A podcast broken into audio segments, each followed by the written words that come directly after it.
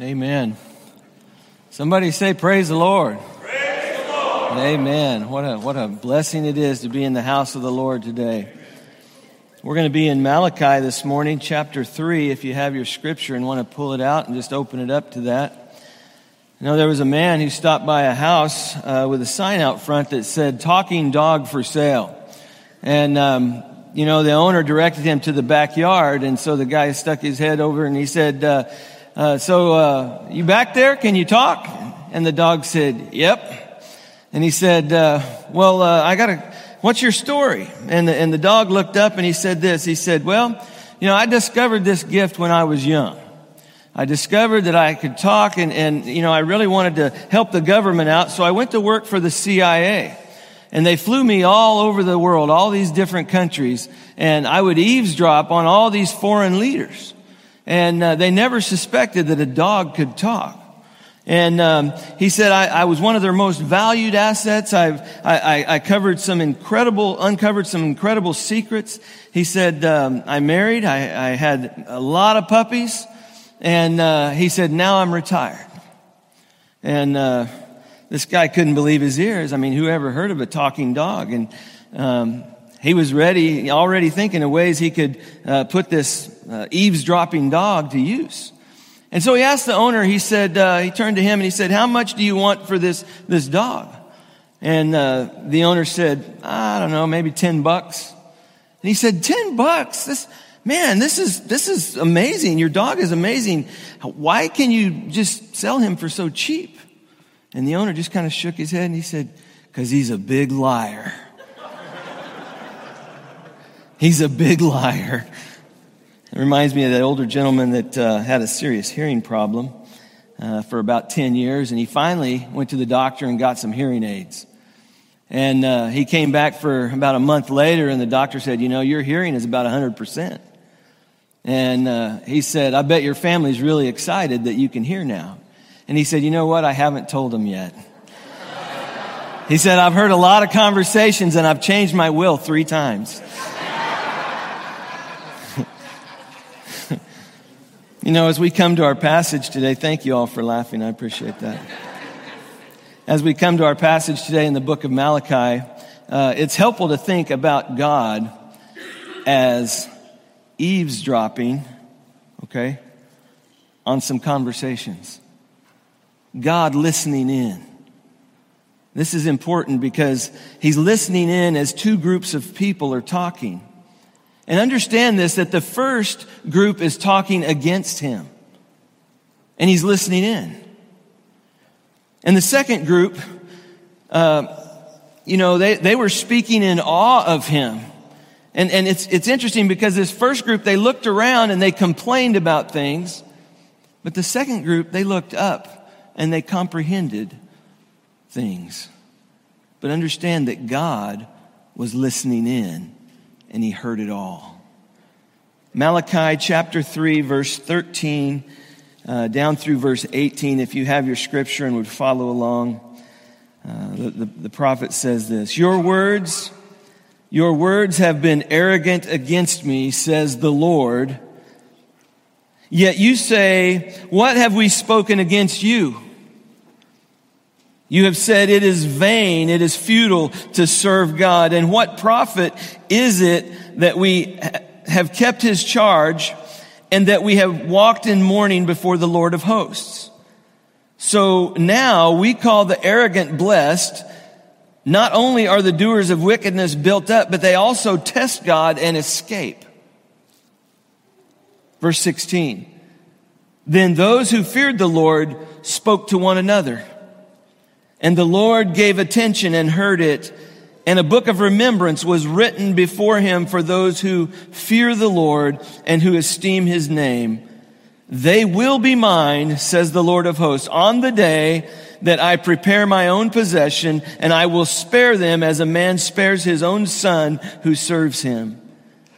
So you will again distinguish between the righteous and the wicked, between the one who serves God and the one who does not serve him.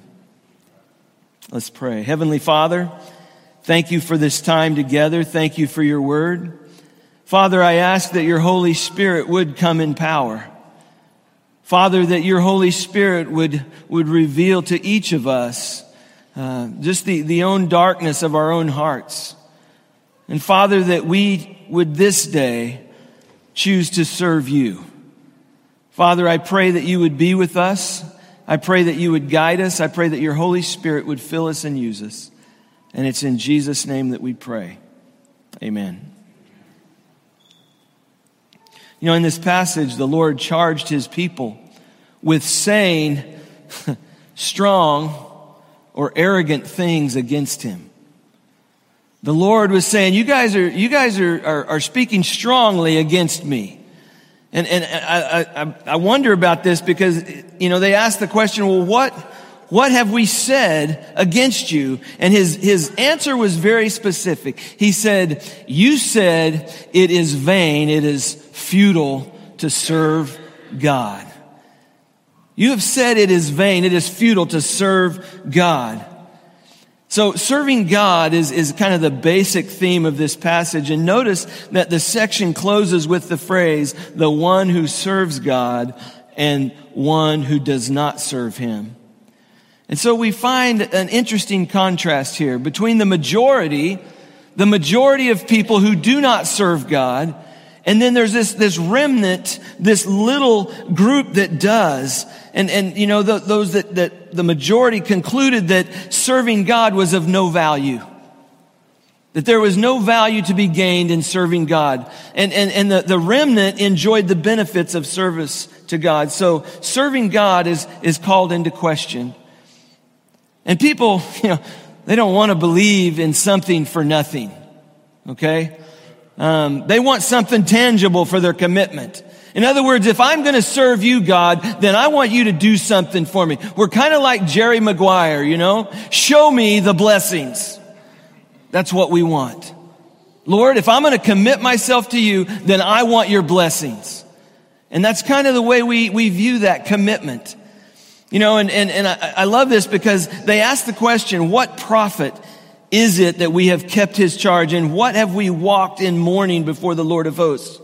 See, these people, these people that said this, they were a self-centered people. Oh, wait a minute now. These people were self-centered.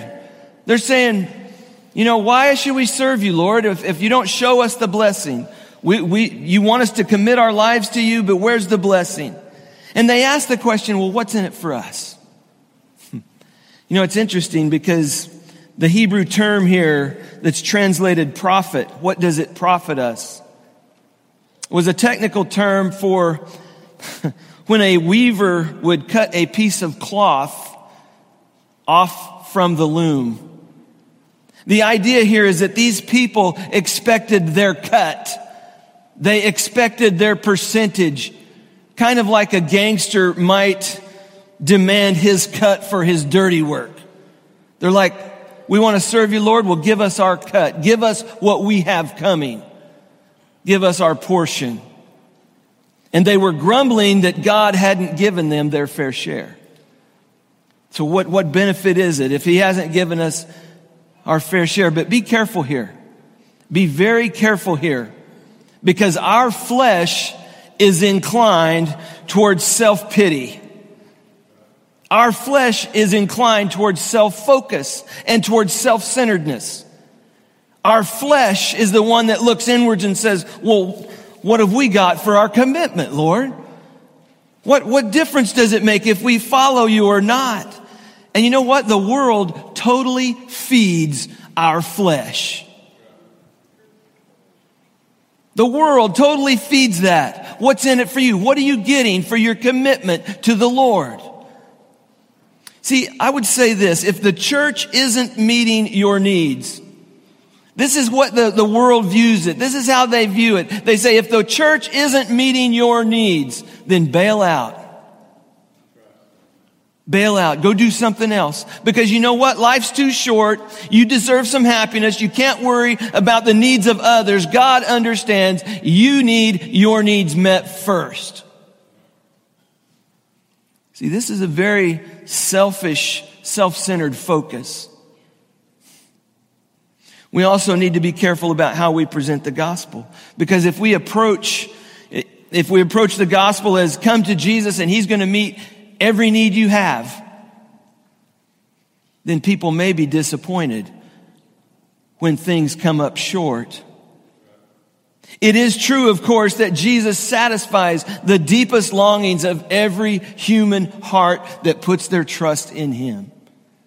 That is true. But we need to, need to balance that.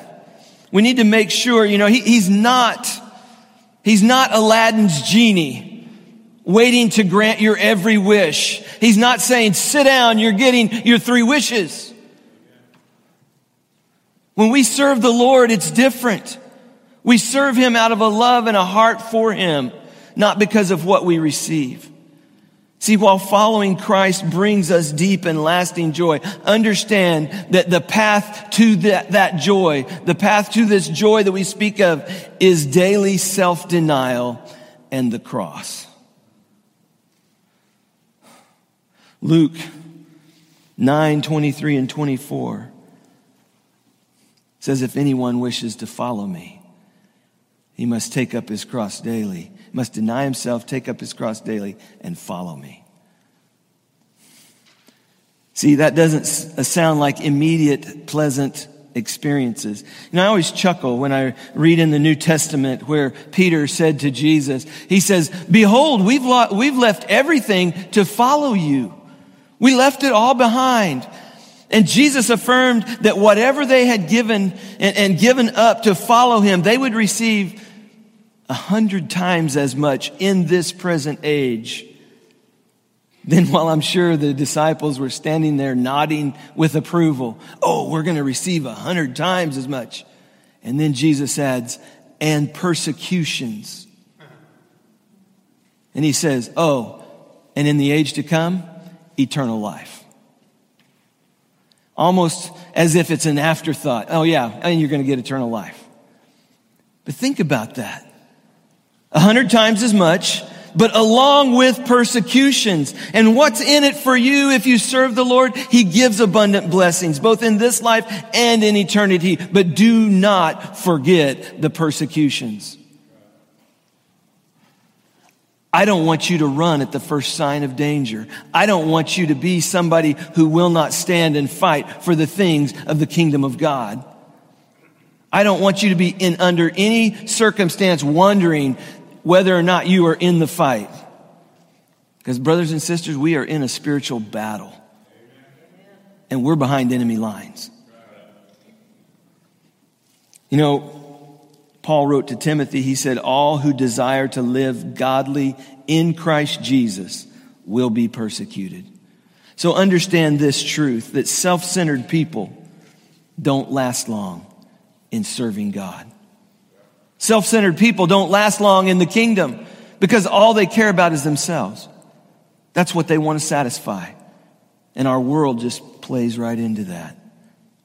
They also said they walked in mourning, it says, and that we have walked in mourning and in sorrow and sadness before the Lord of hosts. And that may refer to an outward show of, you know, remorse for their sins. Apparently, these doubters felt like the Lord was obligated to reward them openly for their service to him. And since their expectations were not met, they came to the false conclusion that the arrogant, those, those the wicked people, well, those who challenge God, they're all better off than we are. But folks, these are not the first nor the last to question the value of serving God.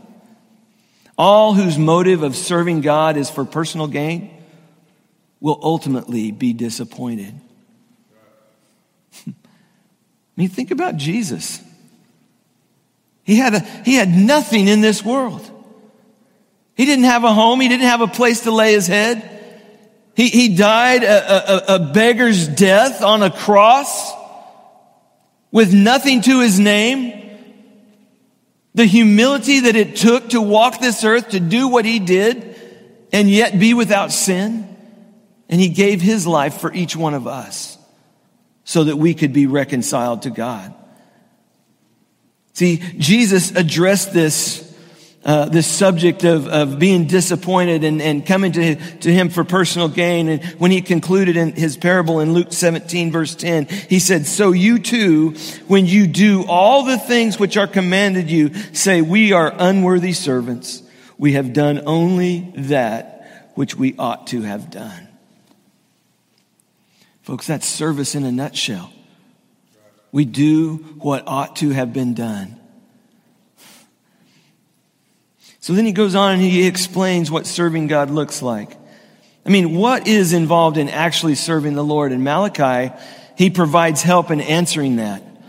Um, he shows us that a true servant must first have the right attitude, a heart, a servant's heart. And he describes the true servants as those in verse 16 who feared the Lord and honored his name. And you know, fearing the Lord really refers to an attitude of reverence and respect uh, for who He is. And folks, we need to, we need to capture that back, a, a, a healthy fear of the Lord. I mean, to have that fear is to honor His name, and it would mean to, to keep His commandments from a heart of love. Because, because it's something that you want to do. It's not, it's not an obligation. It's something we're just doing our duty, but yet it's out of love. And what a beautiful thing. This servant attitude expresses itself in humility, not in pride, in humility, in obedience, and in worship. Additionally, rather than complain about a lack of reward, look at what they did. Look at verse 16. Then those who feared the Lord spoke to one another. I love that. They spoke to one another. Apparently about their love for the Lord and about his goodness to them. I mean, here was a fellowship of servants composed of a remnant of the faithful among a nation of unbelievers. A group of fellowshipping together of servants part of this larger remnant in a nation of unbelievers. I think that's big stuff. Because understand this God notices and He cares for those who fear and serve Him in spite of the hardship. He knows what we're going through. He sees where we're at. He knows how hard it is. And He loves us and He has compassion upon us. Folks, be in this group that's in verse 16. Get in this group and be in this group. They are probably the minority group according to the numbers. They're not with everybody else. They're not going with the masses. They're not going with the way the crowd is going. See, I'm thankful that God always has a faithful remnant that serves Him in spite of the many difficulties. Notice that those who serve God are called righteous whereas those who don't are called wicked. I'm coming back to that. That's not to say that serving God earns the label of righteousness, because we can do nothing to commend ourselves to God. Just like Jesus said in Luke 17, we are unworthy servants. Our righteousness is in the Lord Jesus. He gave his life for us. And what happens is that righteousness is imputed to us. It covers us so that when God looks at us and we are in Christ Jesus, what he sees is the righteousness of Jesus in us. He sees it covering us. He doesn't see the unworthy slave. He doesn't see the unworthy servant. What he sees is the righteousness of his son, Jesus Christ. What a beautiful thing that his righteousness is imputed to us through our faith. But serving God is a distinguishing mark of a righteous person, whereas not serving God are marks of the wicked who only live for themselves. And folks, there are two, and I want to say only two groups. You're on one side of that or the other. You're not on the fence. And there's not another group. Either you have not trusted in Christ and you live for yourself, or you have been justified by faith in Christ and now you live to serve Him. It's one or the other. See, in our text, this group valued the Lord and they valued his character. They valued his name above the majority's opinion. They didn't go along with the prevailing thoughts of the day because they looked to God in his majesty and they feared him and they respected him and they valued him above everything else. God was in first place in their life. See, I believe that the Christian world today needs a revived emphasis on the proper fear of God. I mean, it, it's right that we recognize and emphasize God's love because God is love. 1 John 4 8. But we are out of balance if we emphasize God's love to the neglect of the fear, the respect, the honor that is due his holy name. he spoke this world into being. He said it and it happened. And when he, Jesus returns, he's going to slay his enemies by the words of his mouth. I mean, there's something to be feared there. See, too many pastors today fear what people think of them rather than what God thinks of them. I think this is a problem. Because if we fear what man can do, then we don't have the courage to speak the truth of God's word to man. See, I fear God more than I fear any man. And I know, I understand that, you know, we are going to all give an account for it. But fearing God gives us courage in the midst of an unbelieving world. We also need fellowship with like-minded believers in order to stand firm against the wrong ideas that come at us from the world and from the devil and, and, and, and, you know, from the flesh.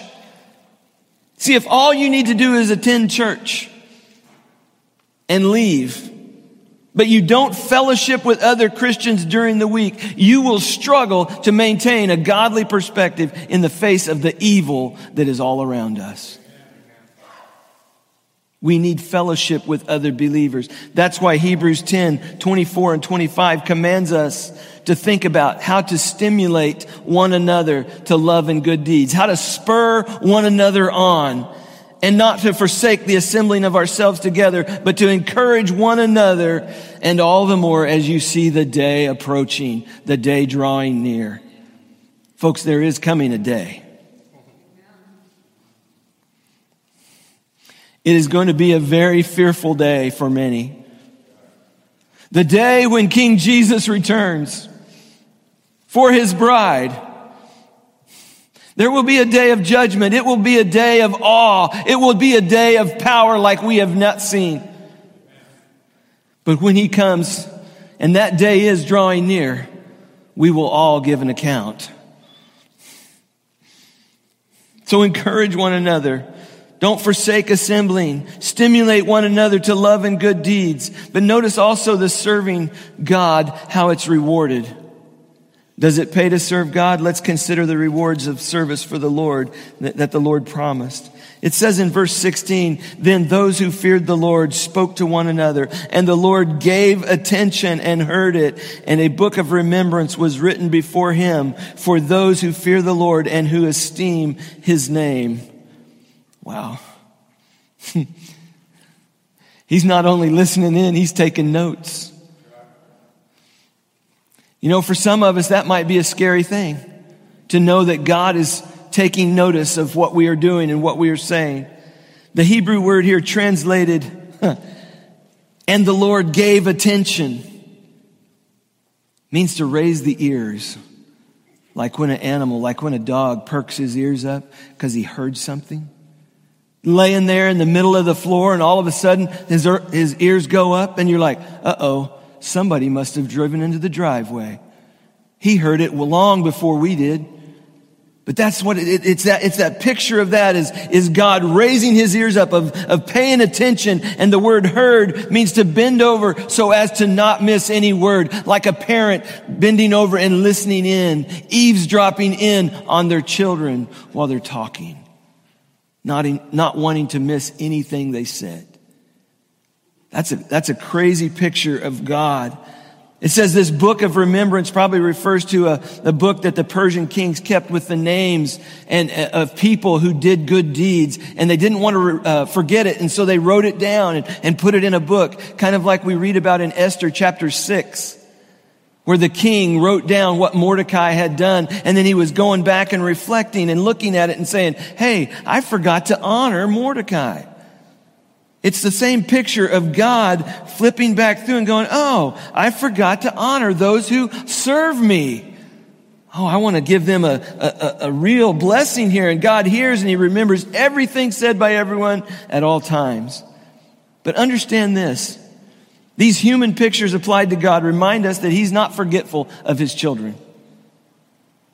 When they take a stand for Him, or when they go through a difficult or time, or they pay the price to serve Him, See, God promises that they will be His. God promises that we will be His on the day when He prepares His own possession, His own treasure. That He will spare them when He judges the earth as a man spares or has compassion on His own Son who serves Him. So God is assuring his people that he hears and he takes notice of that which the world overlooks and that which the world despises. See, the world notices the powerful. The world notices the rich. The world notices the famous. But God notices those who fear him and those who serve him. They are his special treasure. And so we should not despair at the seemingly prosperity of the wicked world or even at our own trials because when God judges the earth, when God judges the earth, the line between the righteous and the wicked will be made very clear. Those who serve him and those who do not. So, in making a distinction, as we wrap up this morning, can I ask you a question? And my question is this Which group are you in? Which group are you in? It's a fair question. It's a fair question. Are you looking around at everything that's going on and are you complaining? Are you looking up and comprehending what God is going to do next. You see, the time for the king to return is drawing short. And I believe it's shorter by the day. And there has always been a very clear distinction between the righteous and the wicked. As God eavesdrops in on our lives, He makes a distinction between those who know Him and those who do not. And on that day when he returns, I don't want him to have any doubt about which side I'm on.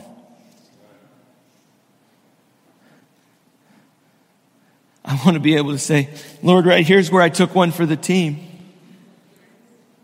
And this, this, this, this limp I have, that, that's where I almost got devoured.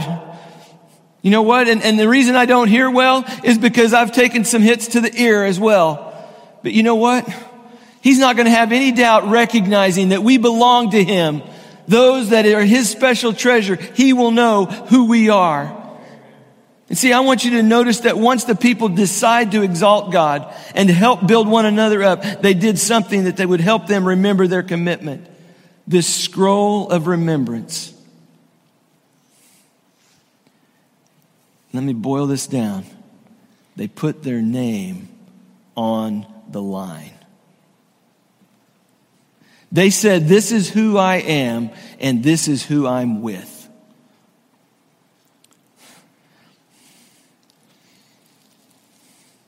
See, the Lord here further identifies this as a distinction between those who serve Him and those who don't.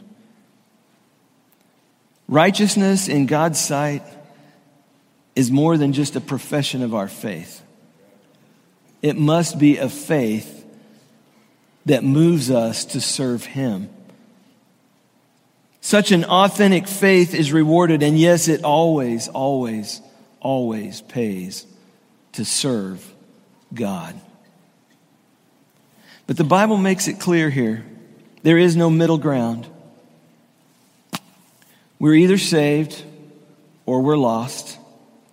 We're either alive in Christ or we're dead in our sins. We're either in the light or we're in the darkness. We're in the kingdom of his son or we're in the kingdom of Satan. We're on the road to heaven or we're on the highway to hell. That is the truth. And if you're not sure what group you're in, let me encourage you to stop denying your guilt before a holy God and recognize that only Jesus, faith in Jesus Christ alone, can save you from the destruction that is to come. You see, I'm telling you the truth. And God's word does not change. His word stands forever. So, will you put your faith in the person of Jesus Christ and trust Him to save your soul? Because you see, the payment has already been made. The payment for your sin has been made. You just need to accept it by putting your faith and your trust in Jesus Christ. I want you to tune in real close here because in a moment, I'm going to pray. We're going to have our, our worship team come forward and they're going to lead us in a song or two. And this morning, I'm asking each one of you to put your name on the line. To put your name on the line for God. To say, God, I am here to serve you. God, I belong to you through the blood of Jesus Christ. I am yours. You know, my wife, she knows that I love her. But she really likes to hear it every once in a while. And I believe it would, it would honor God if we told him, God, I love you and I'm here to serve you. I'm asking that you come forward just in humility and in prayer, telling him, that you are His.